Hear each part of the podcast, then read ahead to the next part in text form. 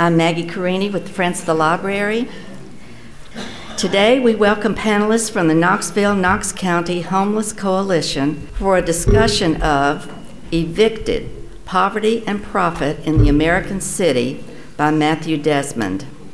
Our discussion will be led by Gabe Klein Snell, Chief Clinical Services Officer at Volunteer Ministry Center Panel members are Bruce Spangler, CEO of Volunteer Ministry Center, Misty Goodwin, coordinator of Knoxville, Knox County CAC's Homeward Bound program, and Lisa Higginbotham, data analyst for Knoxville Homeless Management Information System. Our panel. Thank you.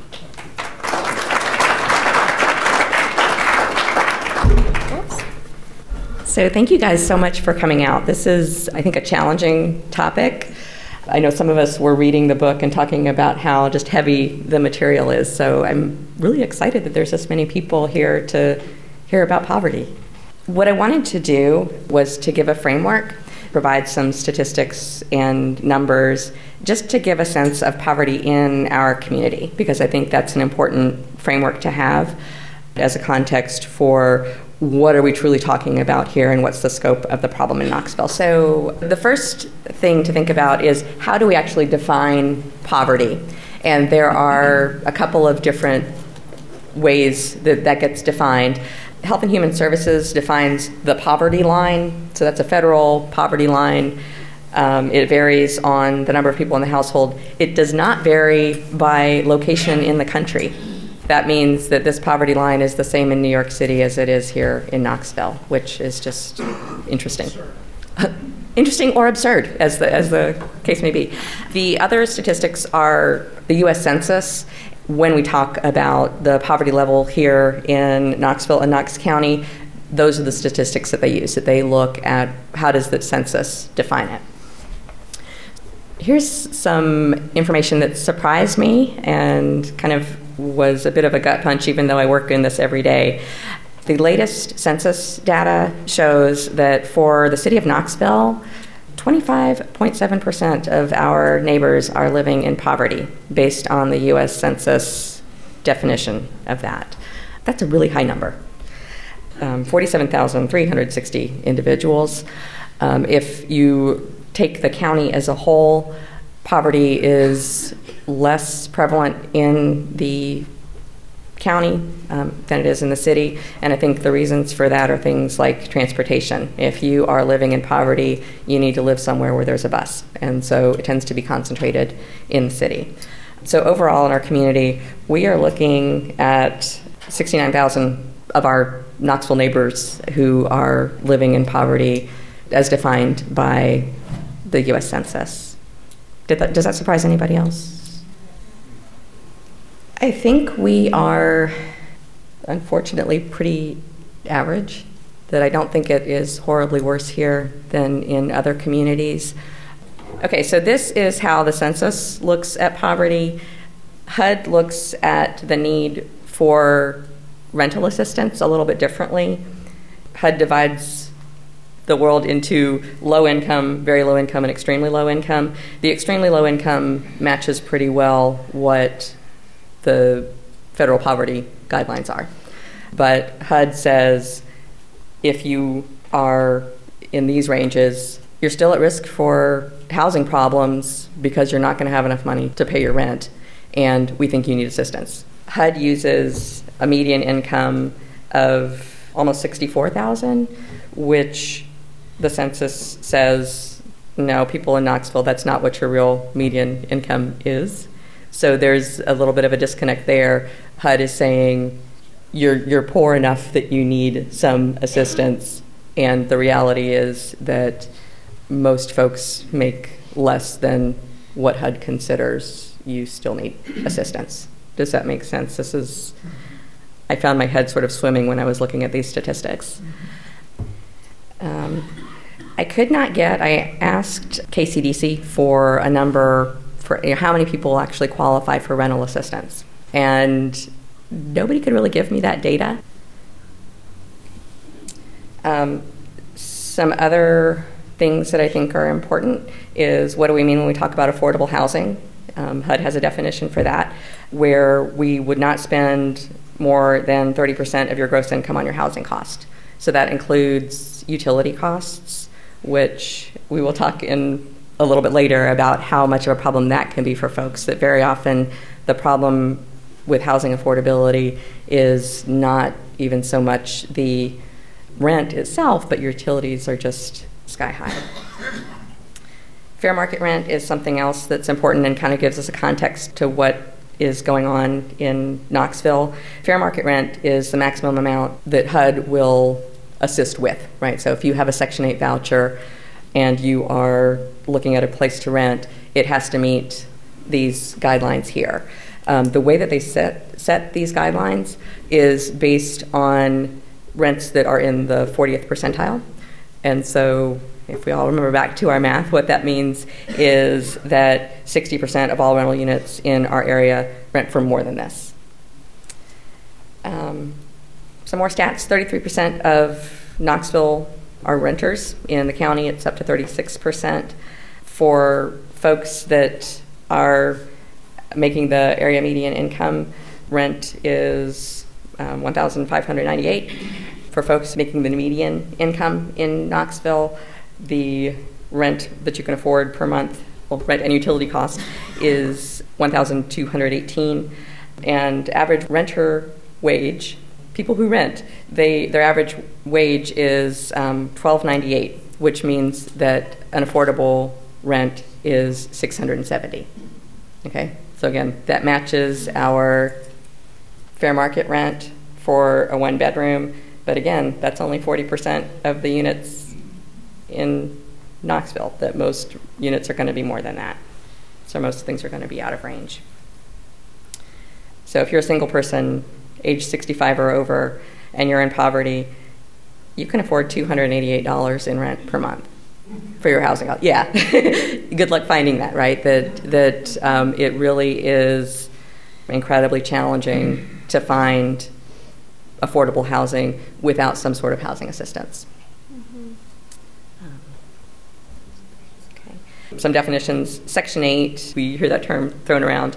Section 8 is a voucher program, so an individual who is on the Section 8 program can go anywhere into the community and find a landlord that participates with the Section 8 program. In order to qualify for that, you have to be at 50% of the area median income, and you need to find a unit that meets the fair market rental numbers, and then you would pay 30% of your income towards your rent, and the Section 8 voucher would, would make up the rest. We only have available in our community, we have less than 4,000 vouchers available. And most of those are currently being used. So, right now, if you are applying for a voucher, there are only 365 of them available. And so, there's a lot of folks on the waiting list. In past year, we lost 770 units. There were 770 units that rolled off of the voucher program. So they had been taking them and now they are no longer taking them. The vouchers are still there, but people can't find a place to rent, is what we're experiencing. There are some other subsidized options. KCDC has public housing and they have 3,500 ish units. KCDC right now, their waiting list is so extensive that if you are a single person, meaning you are not elderly, you're living on your own, um, you're not disabled, you are just just poor, they can't even screen your application because the, the waiting list is so extensive. It's pretty staggering. I think it really is an issue right here in our own backyard. Um, with all of those statistics in mind, I'm going to move over to the panel and we can talk about the ways that this plays out with individuals that, that we work with. Um, Lisa, I'm wondering if you could share what are folks who are homeless, what they report as being the reasons that they can't get into housing. Sure. If you search www.knoxhmis.org, you can look for um, in our menu, it says Community Dashboard. And we do have ongoing information there uh, that we report out quarterly based on a calendar year. And then we also release an annual report once a year. Before this panel discussion, I did look to see how many people reported eviction and also lack of affordable housing because I think it's easy to say eviction, but then there's the other piece of you could have been evicted and you still you may have a voucher and you can't find somewhere to use that voucher, and it was um, 19% just in this quarter, the most recent quarter. And there are other reasons. I think a lot of times people will attribute homelessness to a person's bad choices or unwillingness to do. But looking at reasons that people self report, there are things like I can't find a job. In the information um, that we do collect through the homeless management information system, a lot of people do have jobs. They actually have earned income and they have multiple jobs. But as Gabe points out, that's not enough. The wages that they earn is not enough to pay the 700 plus dollars for just a one bedroom and a lot of the folks who are experiencing homelessness, you know, may have families, and so that complicates that as well.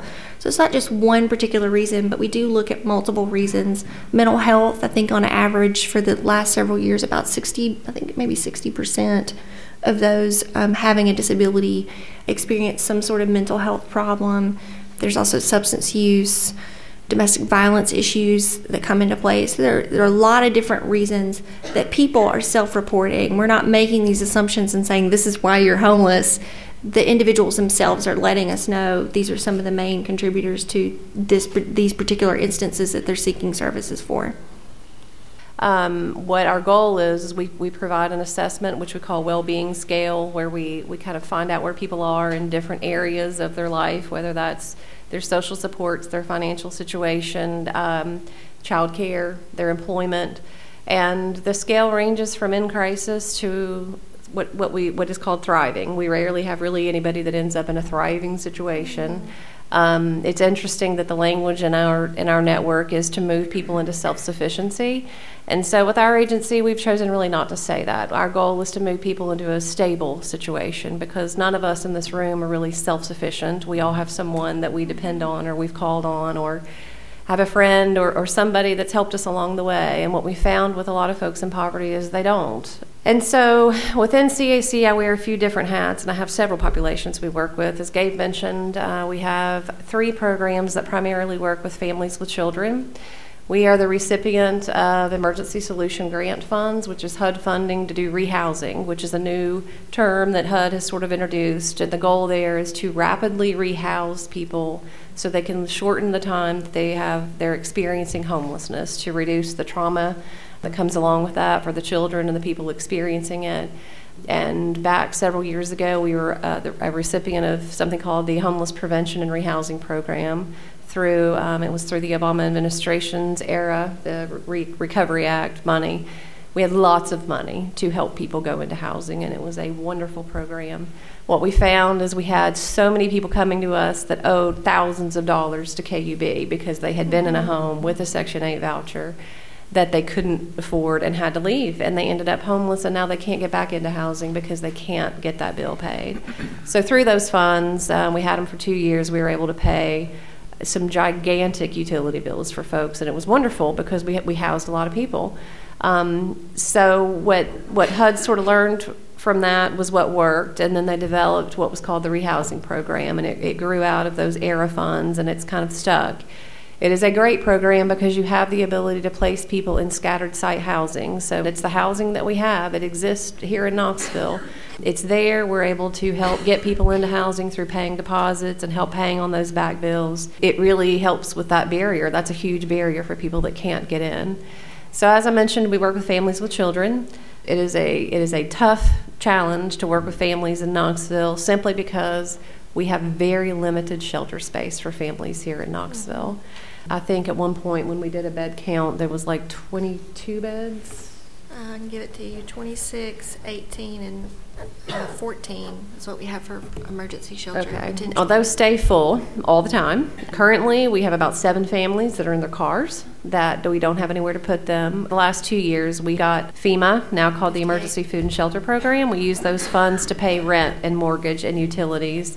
In the past two years, we've asked for funding to pay hotels, and we've really targeted those families with children who can't stay in the shelter. They may have a teenage son, which none of our shelters will take. We only have one organization, which is Family Promise, that takes teenage boys. And Family Promise, the last I heard, had a waiting list of 75 families on that.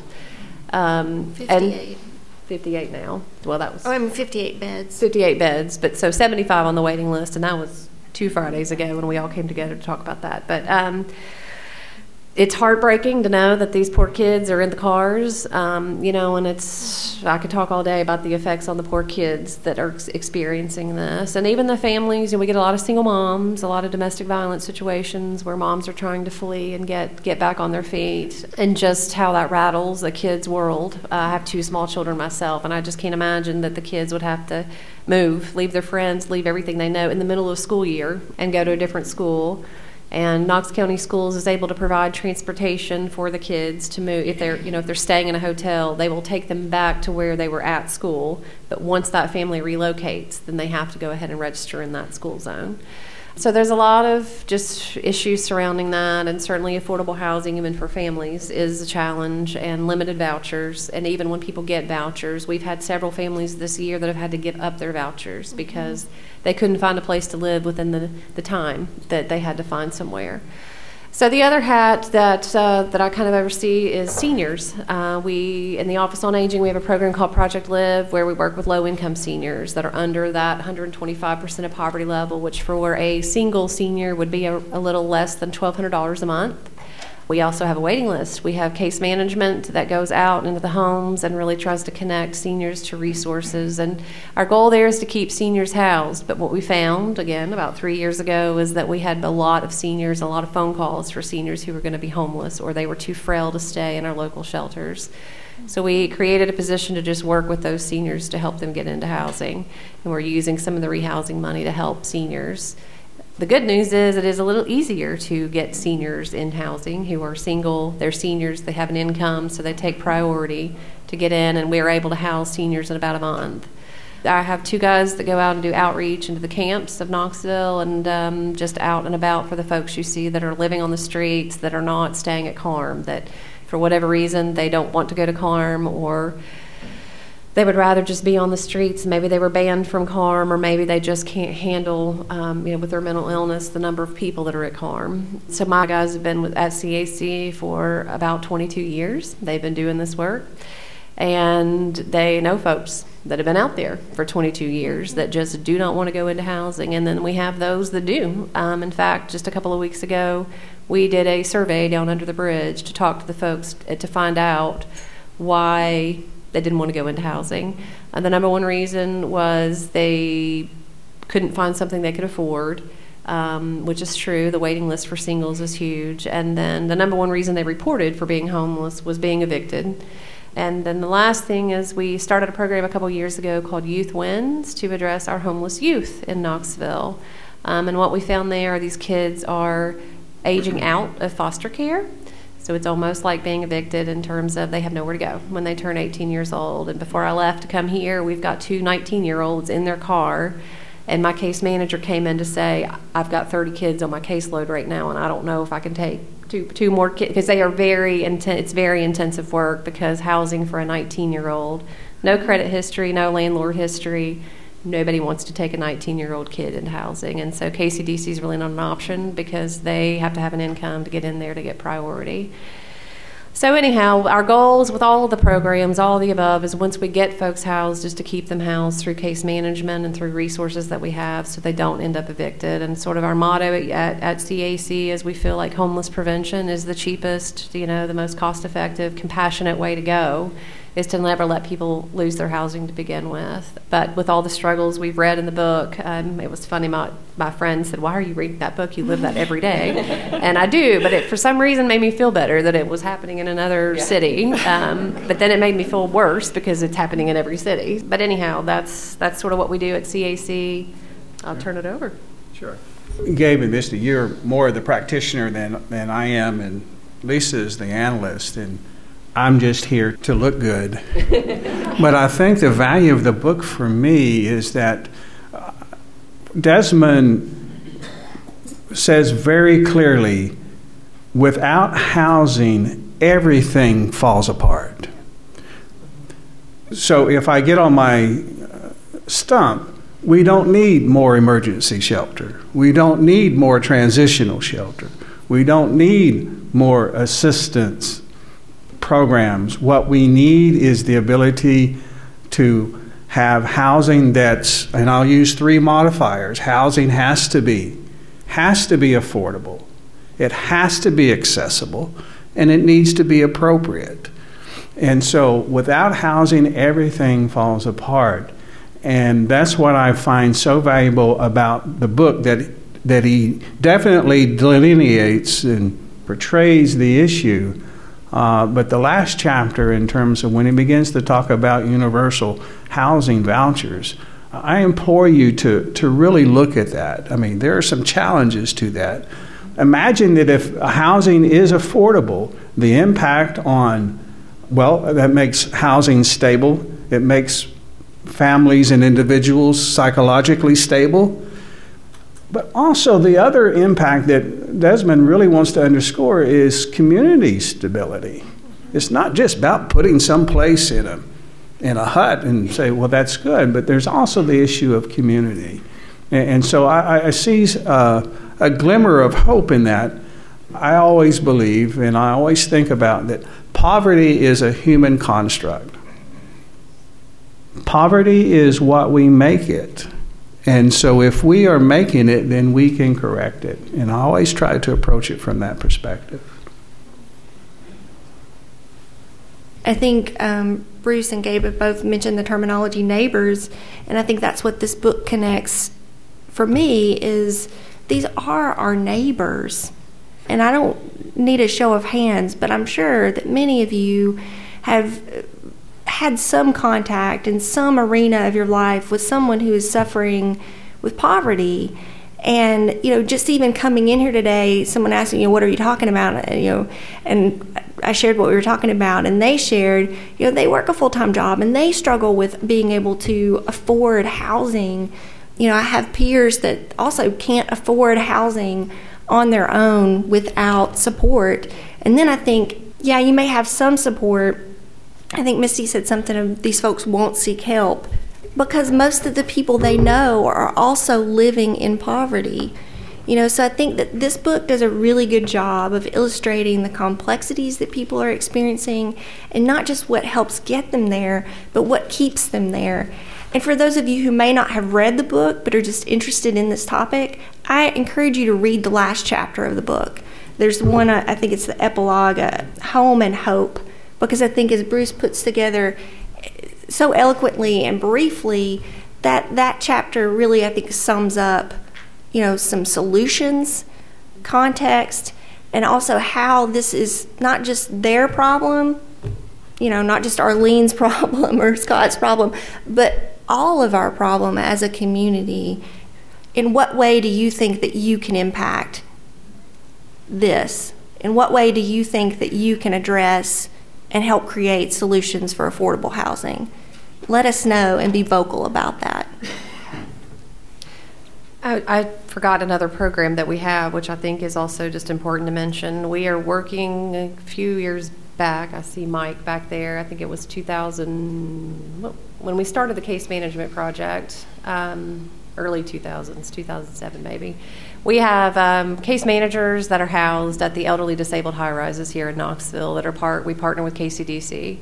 So we work with those individuals who have been housed, who we need to keep housed so they don't end up in the cycle.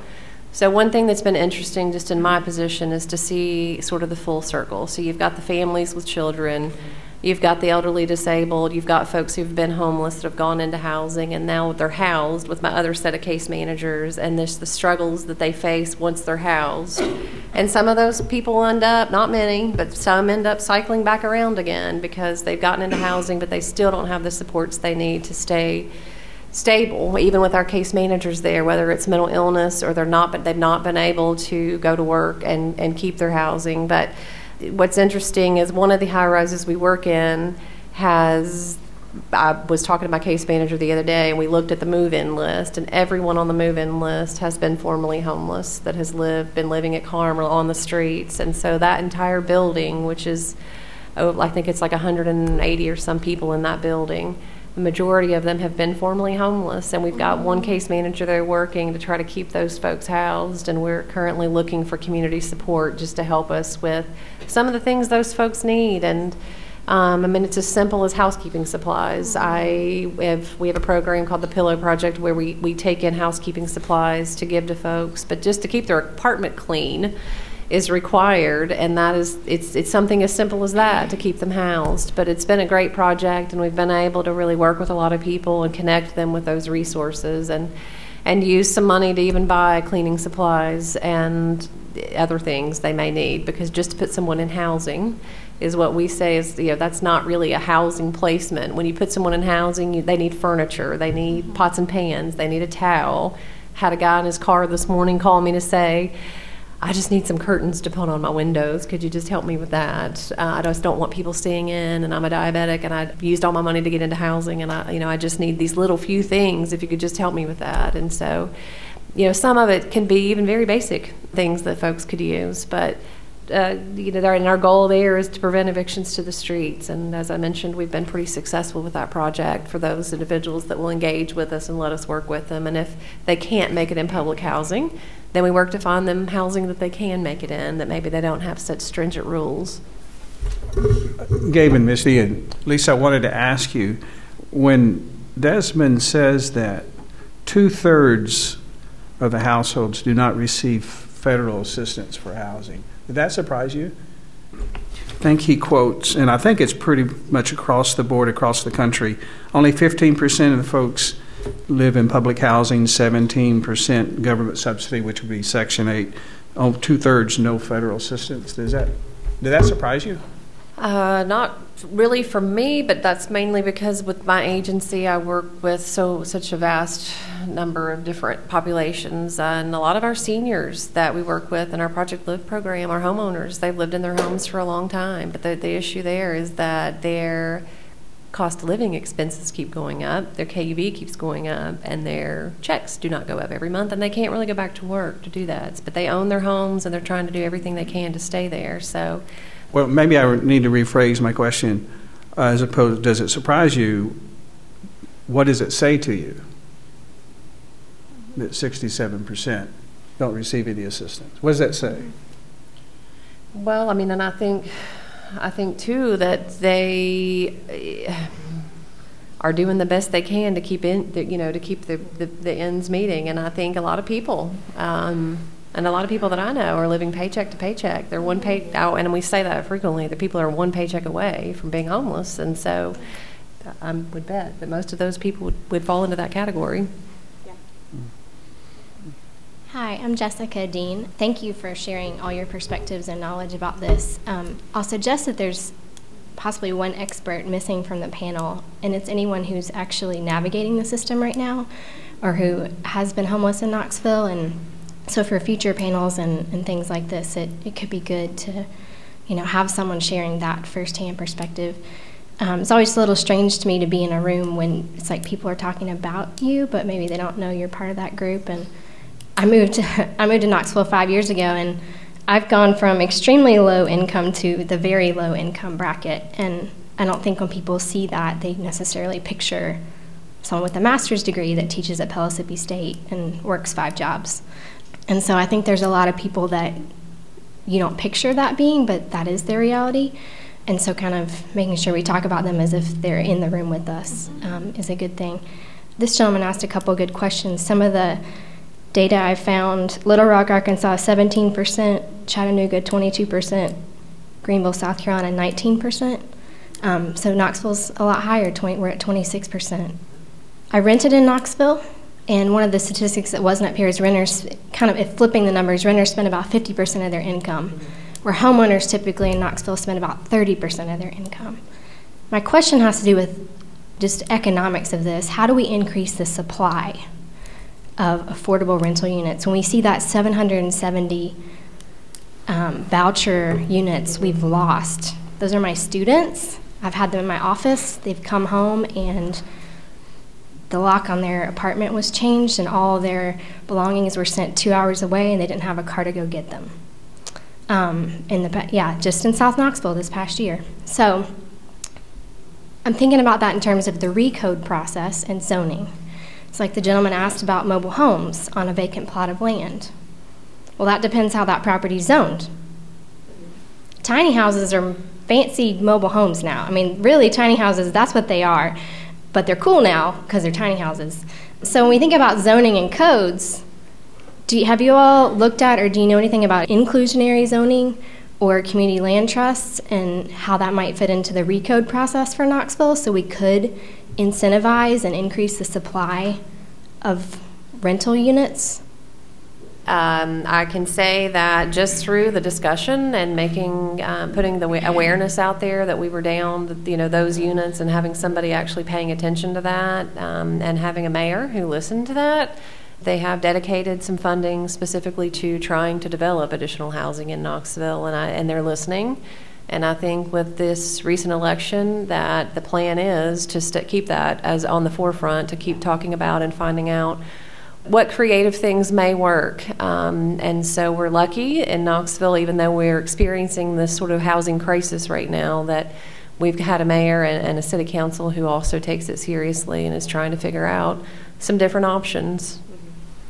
Yeah, I, I would just add that I do think that so many of the solutions, that it's policy solutions, that it's folks who live in our community and experience this problem talking, you know, all of us talking with our elected representatives, all of us voting, making sure that these issues stay in the forefront.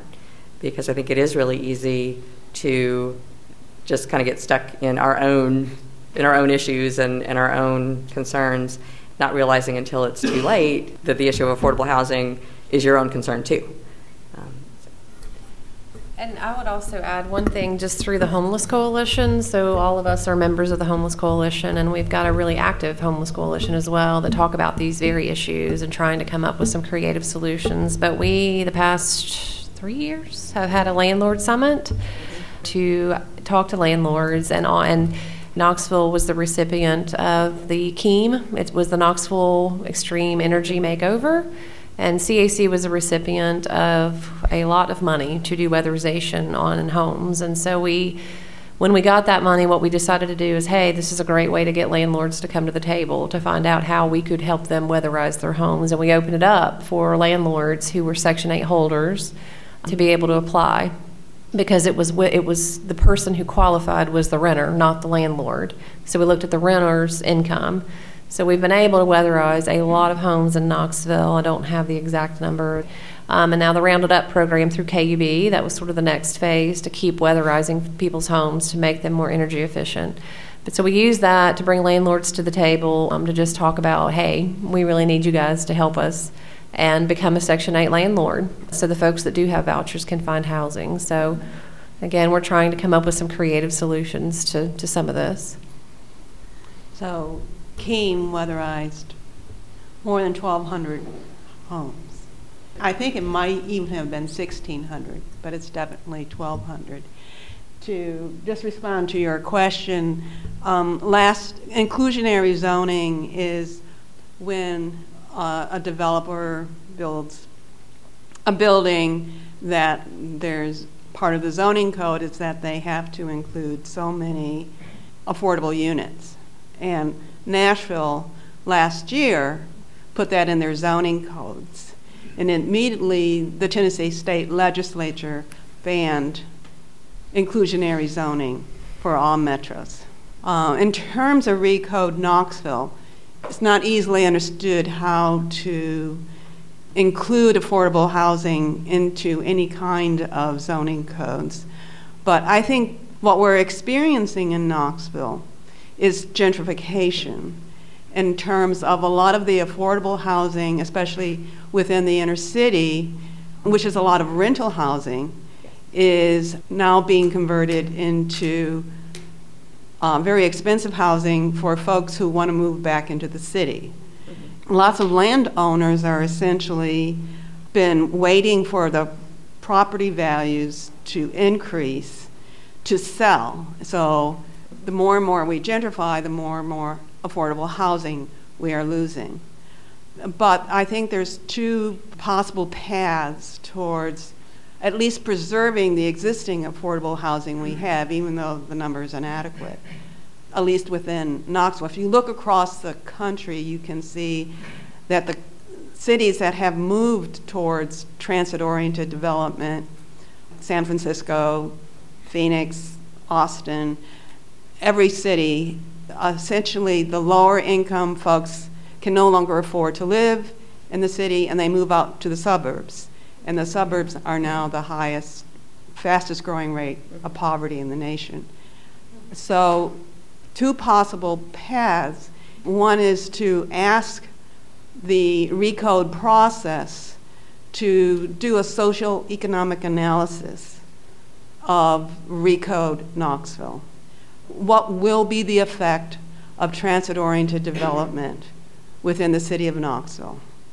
And the other ask is of the city council to convene a affordable housing task force on the city council level to essentially make recommendations to the city council of ways and means to preserve affordable housing. An example of a policy would be an affordable housing overlay to preserve at least the numbers of affordable housing that exist within neighborhoods. You know, the first district has 10,000 affordable housing units. The first district would then have to maintain 10,000. I mean, they could be new housing units, but there would always have to be at least 10,000. That's a policy that essentially is a possibility. But I, I think, you know, having the Recode Advisory Council or, the, or MPC have a third party analysis, not have the MPC do that analysis, but have a third party analysis of what the Recode process will do for affordable housing. Thank you. We are at the end of our hour. Uh, obviously, a very hot button topic. Thank you so much up there.